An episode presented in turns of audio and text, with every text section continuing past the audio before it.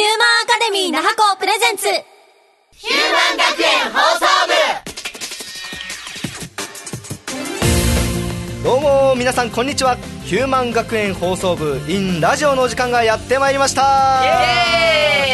エーイパーソナリティの玉木大島袋拓人奥平雅人この3人でお送りしていきますイエーイえー今回の話題は「Now クラシック」これはあるテーマについて昔と今を比較して掘り下げることで理解を深めていこうという企画ですそれでは意気込み聞いていきましょう島袋さんからどうぞはいハングリー精神全開でお送りいたしますさあいいですね続いて奥平さんはい皆さんのお腹をグーグー言わせちゃいますおお2人とも気合十分ですね頑張りましょうそして本日は少し変わって中学生気分で進めていきますよそれでは張り切っていきましょう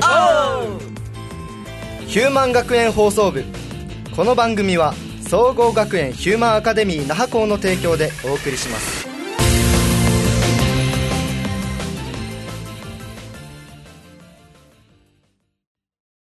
声優になりたいアニメーターに憧れてゲームクリエイターイラストレーターって夢だったんですよなりたい自分にここでなる総合学園ヒューマンアカデミー那覇校 H2 で GO!GO! 那覇行こう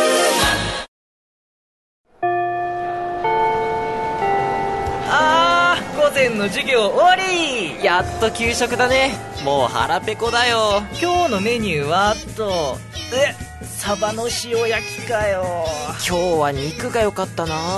おいおいアレルギーならともかく好き嫌いは良くないぞあ玉木先生せっかく栄養のバランス考えて作られてるんだから食べなきゃ損だぜえマグロの踊り食いとかが出ても給食に出るかよそんなのあんなでかいのをどうやってそのまま食べるんだよ先生、限界を決めるのはいつも自分自身なんですよいや無茶にも程があるだろ食べるのに人間の限界超えなきゃいけない給食とかおかしいだろそうだよ。現実的に考えて無理だって。奥平くんがまともで助かるよ地産地消なら、グル君の踊り食いの方が出そうじゃないなるほどなそういう問題かよ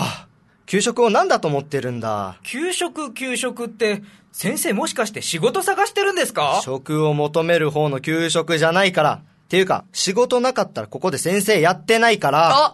今日の給食、冷凍みかん出るんだって、マジか余ってるやつは俺がいただくぜあ、ずるいよ僕も行かなきゃちょ、お前たちオチは一体どうなるんだっていうか、廊下を走るなあー、俺もう冷凍みかーヒューマン学園放送んはい、改めてヒューマン学園放送部、ラジオ、進めていくぞ今回の特集は学校給食ということで、学校給食の Now クラシックについて話そう。お腹すいた。島袋さん早いよ頑 張って 二人ともしっかりついてこいよそれでは日本の学校給食が始まったとされる1889年をクラシックそして2008年から2017年現在に至るまでをナウと分けた上で今回の2つのポイントで比較していくぞはーいよし1つ目は給食の献立まずはクラシックを見ていこう1889年当時の献立は主食となるおにぎりに副食の焼き魚と漬物の3つだな今と比べてだいぶシンプルですね。先生、主食と副食って何ですか説明しよう主食は白米やパンなどの炭水化物副食はおかずになる野菜や肉魚などを指しているんだ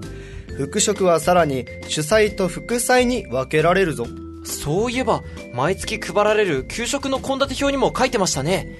主食、主菜、副菜のバランスを考えた食事を心がけましょうって、えそんなこと書いてたっけちゃんとあるって。島袋さんってそういうの読まないタイ プいやー、毎日給食が甘けりゃそれでいいかなーって。まったくもう。あふんまあこんな風に最初期の給食の献立は主食と副食どちらも簡素なものから始まったが栄養面で見ればまだ十分とは言えなかったわけだ一方今度は Now2017 年現在の給食の献立を見ていこうか百分は一見にしかずこれを見てくれこれは、今月の献立表。あ、明日唐揚げ出るんだ。この献立表を見れば一目瞭然だが昔と比べて変わった点はどこだろうはいはいレパートリーが増えましたその通り時代とともに食の環境も豊かになっていき給食のメニューもまた豊富になったではどのようにメニューが増えたのか確かめてみようかはーいそれじゃあ献立表に書いてある昨日と今日のメニューをそれぞれ読んでくれるかえっと、昨日は、牛乳、麦ご飯、ガパオライス、ゆで卵、フォー風スープでした。今日のは牛乳冷凍みかんアーサ入り炊き込みご飯野菜炒めサバの塩焼きです魚苦手だからって露骨にテンション下がるのやめろよ先生、昨日と今日のメニューがどうかしたんですかよくぞ聞いてくれた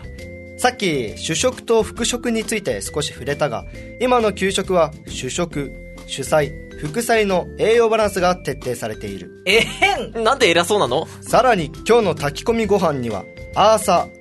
つまり地元で採れたアオサが使われているし昨日はガパオライスやフォー風スープが出てきたつまり和風と洋風だけでなくさらに幅広いジャンルになったということだなるほど今日の献立は地元の食材を使った和食で昨日のアジア風だこれは和洋折衷の範囲を超えてますね。その通りだでは献立の比較についてまとめるぞ昔の献立は簡素な分栄養面が不足しがちだったので対して時代とともに豊かになったことで今では栄養面が強化され充実したレパートリーになったというわけだここまでわかったかはーい。じゃあ次行くぞ2つ目の比較ポイントは給食の目的まずクラシックだ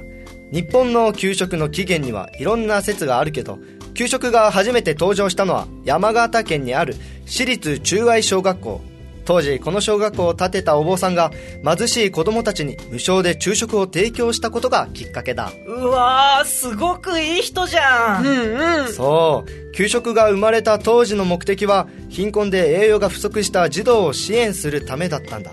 だから今の時代給食があるというのはとてもありがたいことなんだぞ俺もっと給食のこと大事にする僕もお二人ともいいぞじゃあ今度は現代 NOW の目的を見ていこう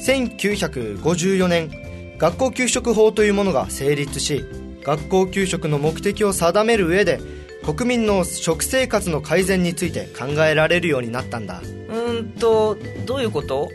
今度は、国民全体の食生活をよくできないかってこと正解そしてこれを受けて給食も学校教育の一環になったんだおお給食が教育にすごくなったそうだな後にこれが2008年に改正され食に関する正しい理解と適切な判断力を養う点が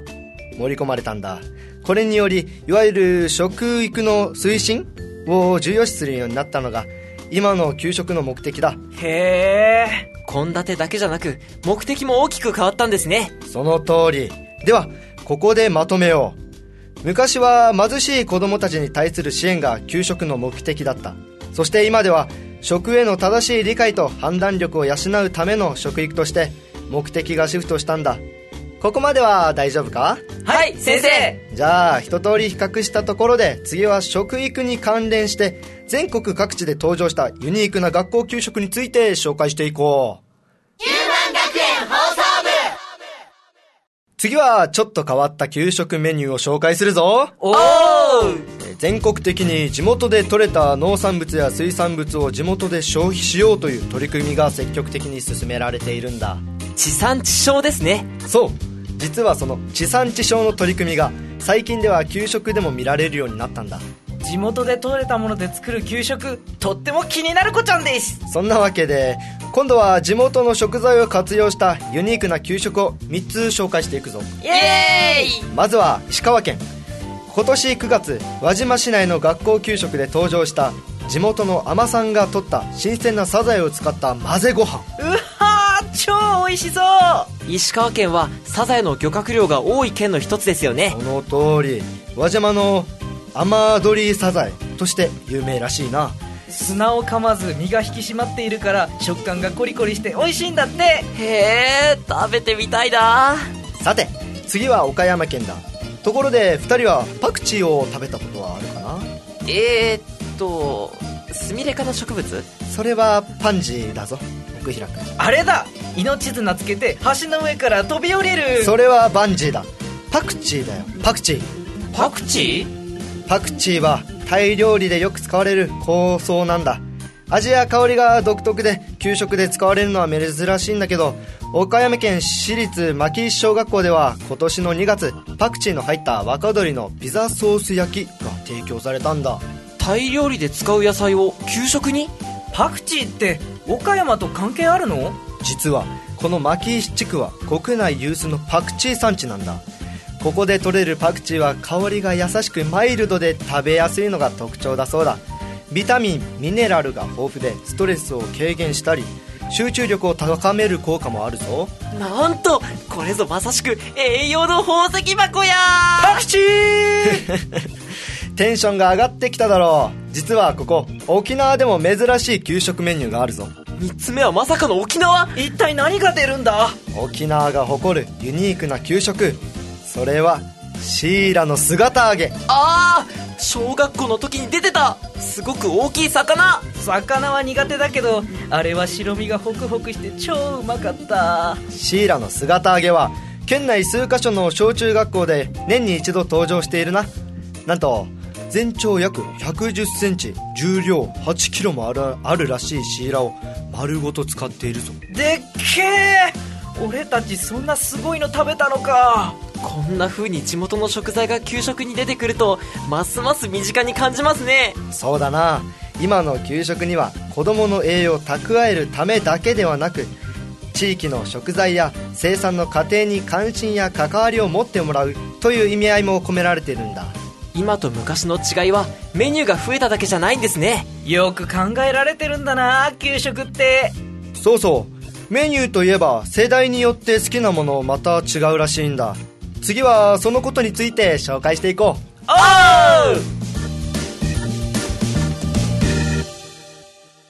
さあここからは年代別給食ランキングのコーナーイエーイ待ってましたここではエキサイトニュースによる2014年のデータを元にしたランキングを発表だワクワクではまず今の30から49の男女を対象とした親世代ランキングから紹介していくぞドキドキまず第1ちょいちょいち位どうしたょいいきなり1位ですかランキングなんだから下からお願いします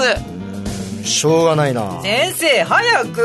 はいはいでは行きましょう第3位ダダンソフト麺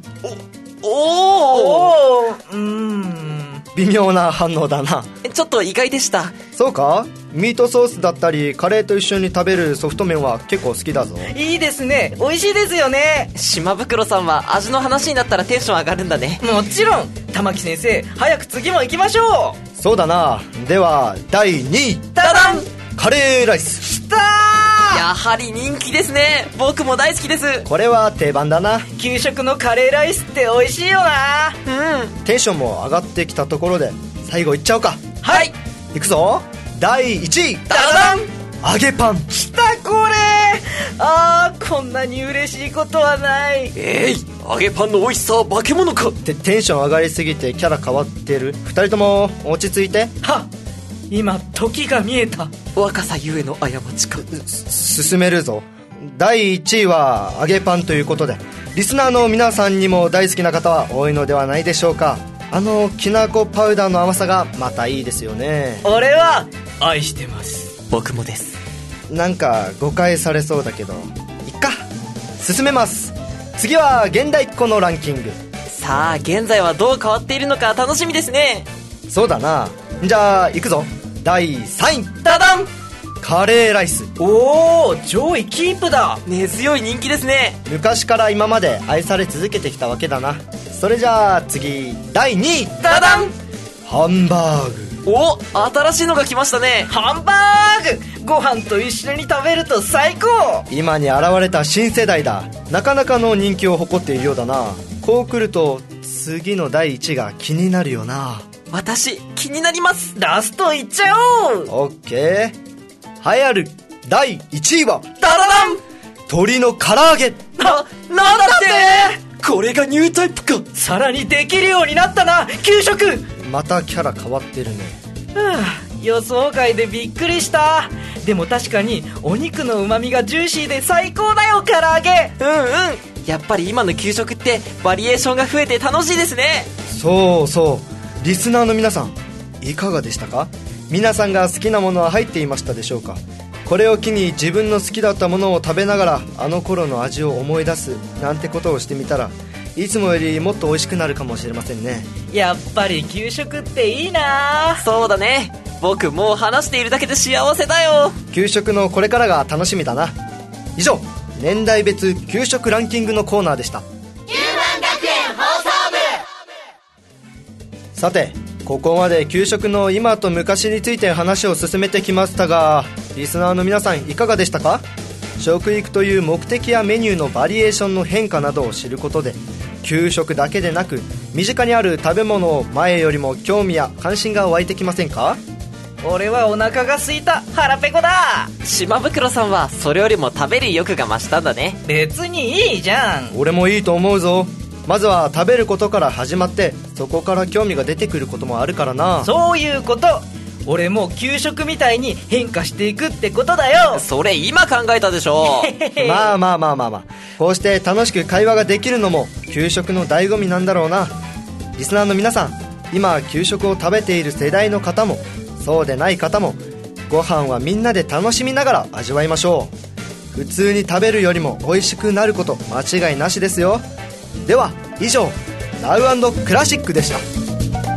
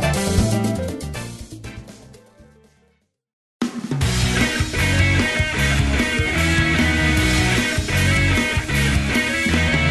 ヒューマンインフォメーションヒューマンアカデミー那覇校では11月18日に演技レッスンを開催します声優俳優になりたい演技することに興味のある方まずはレッスンを受けてみませんか11月18日土曜日午後1時から3時ヒューマンアカデミー那覇校レッスンルームなんと参加費は無料です講師は遠山翔一先生だよ あの遠山先生ですねそうだねあの人だよ詳しくは0120-557815 GOGO 那覇行こ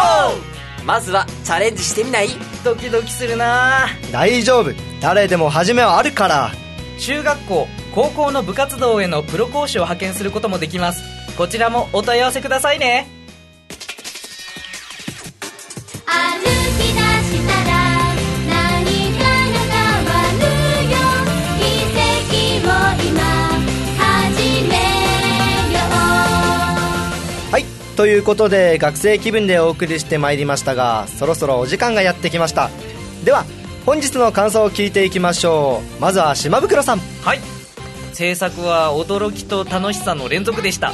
昔は何気なく食べていた給食にこんなにも工夫が盛り込まれていたんだなと感動しましたそうですねいろいろ分かりましたねでは次は奥平さんはいあの時食べていた給食を掘り下げたことでその魅力そして食べ物への興味や関心がとても高まりました今後はもっと食というものを堪能したいと思いますはいぜひ皆さんでそうしていきましょ玉木さんはどうでしたうそうですね先生になるのも悪くないなって思いましたね先生になれば学校給食いつでも食べられるので玉木さん食いしん坊じゃないですか今回聞いているうちにお腹が空いたそこのあなた